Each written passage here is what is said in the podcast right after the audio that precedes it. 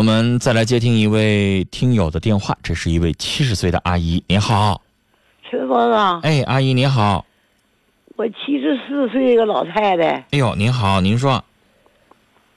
我我不听你这课吧，我就像丢了魂似的。哎呦，我这不是上课呀，我这不是讲课。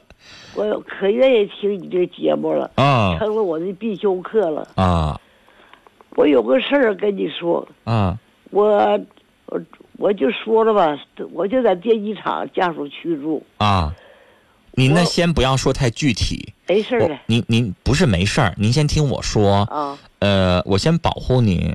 我怕呢，您说太具体之后呢，有一些接下来说什么事再对您不利，好不好？您先不要，您听我说，您先别说那么具体啊。然后说完了之后，我帮您想招，看怎么解决啊。您接着说，先别说那么具体。您说，我知道，我住二楼。因为有些人，你把他点出来之后，他会恼羞成怒的。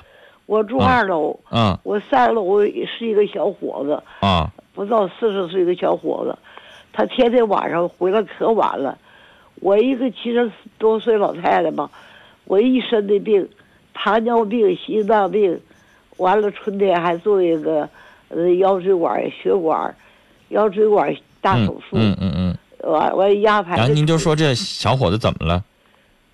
他天天晚上回来可晚了，我这睡不好觉啊。他回来是叮咣的。他回来怎么个叮咣的？就像现织床似的。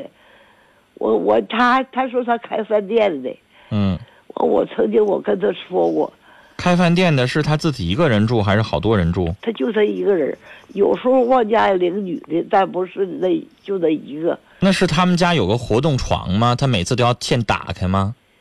谁知道啊？那您能不能哪天好好跟他沟通一下啊？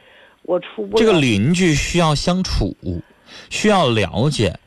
你知道我们家原来住六楼、七楼，我们家也是。哎呀，天天我就听着凌晨四点钟，我那时候凌晨零点下班，我两点钟睡觉，我天天听着凌晨四点钟之后，楼上就叮咣叮咣的，就是，就像你刚才说那个动静，就像一个一个连几个凳子在地上拉。然后您知道吗？我吧，因为。我自己的身份，我也不太想去去跟人家去交流，因为我怕万一要引起什么误会。然后我妈妈有一天就知道这事儿了，就上去就跟他沟通去了，一沟通才明白人家怎么回事儿。这个老爷子呀，八十多岁了哦，八十多岁了之后呢，他瘫痪在床，然后呢，他呢现在就是吃大小便乱七八糟，所有需要人伺候，需要这七十八岁老太太伺候哦。然后呢，他这个床啊。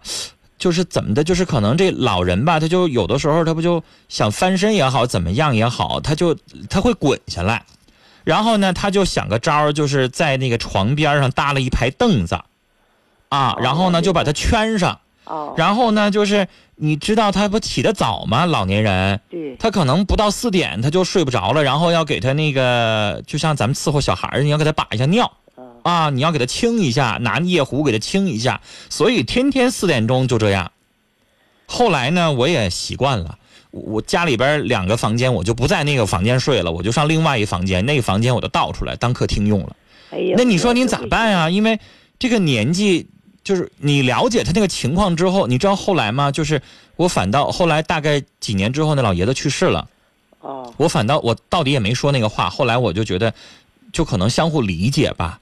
那个老人后来也理解，就是你要明白，你要跟那个年轻人，比如说您不不能沟通，你也去找个人去沟通一下。我相信这个世界没有人上来就是心性向恶的，他就明知道楼下有个七十四岁老太太身体不好，我天天鼓着半夜回来，我非得要整出个动静，非得气你，我觉得不至于。是吧？你也不至于有那么仇的那么大的仇恨。那个没有。就是我的意思说什么呢？阿姨，您需要有一个人去帮您沟通一下，问问他他怎么回事呢？他回来了之后他在做什么？是他家床就是活动的，他没买床，然后他一定要打开，怎么怎么地，还是怎么回事？就是我需要有一个人心平气和的哈，很讲道理的，然后呢心情很平静的跟他去沟通一下。这样的话呢，你们有一个。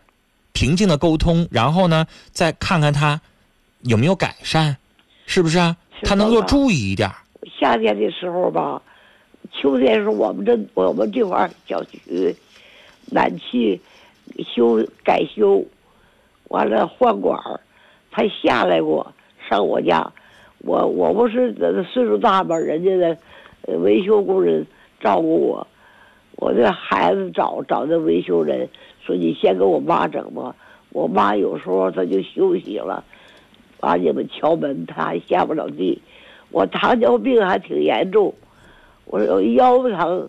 拐着腿不能走路。嗯，阿姨，您说的这个跟您这问题没关系，就打断您不说了。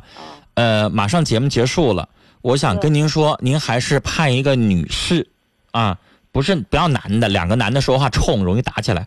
您派一个女士哈，然后呢，有一天呢，能够见着她，周六周天都要在家，然后问问她什么情况，然后呢，怎么去跟她沟通一下，然后让这个沟通啊，能够更方便一点。啊，然后呢，也让这个小伙子表达一下他到底是怎么回事啊，他有没有什么特殊情况啊？你也了解了解，好不好？我觉得这是需要沟通能解决的问题，他也不一定是故意的，您说呢？啊，然后下回注意点，是不是就更好了？您呢，可以试着去做一做，好不好？然后如果要是不起作用的话呢，您给我们直播间打个电话，把这个小伙子您想办法能够要一个他的联系方式，然后呢，我们。这个节目组的工作人员也可以帮您这个忙，跟这个小伙子沟通一下，好不好？阿姨，时间的关系就跟您聊到这儿了啊。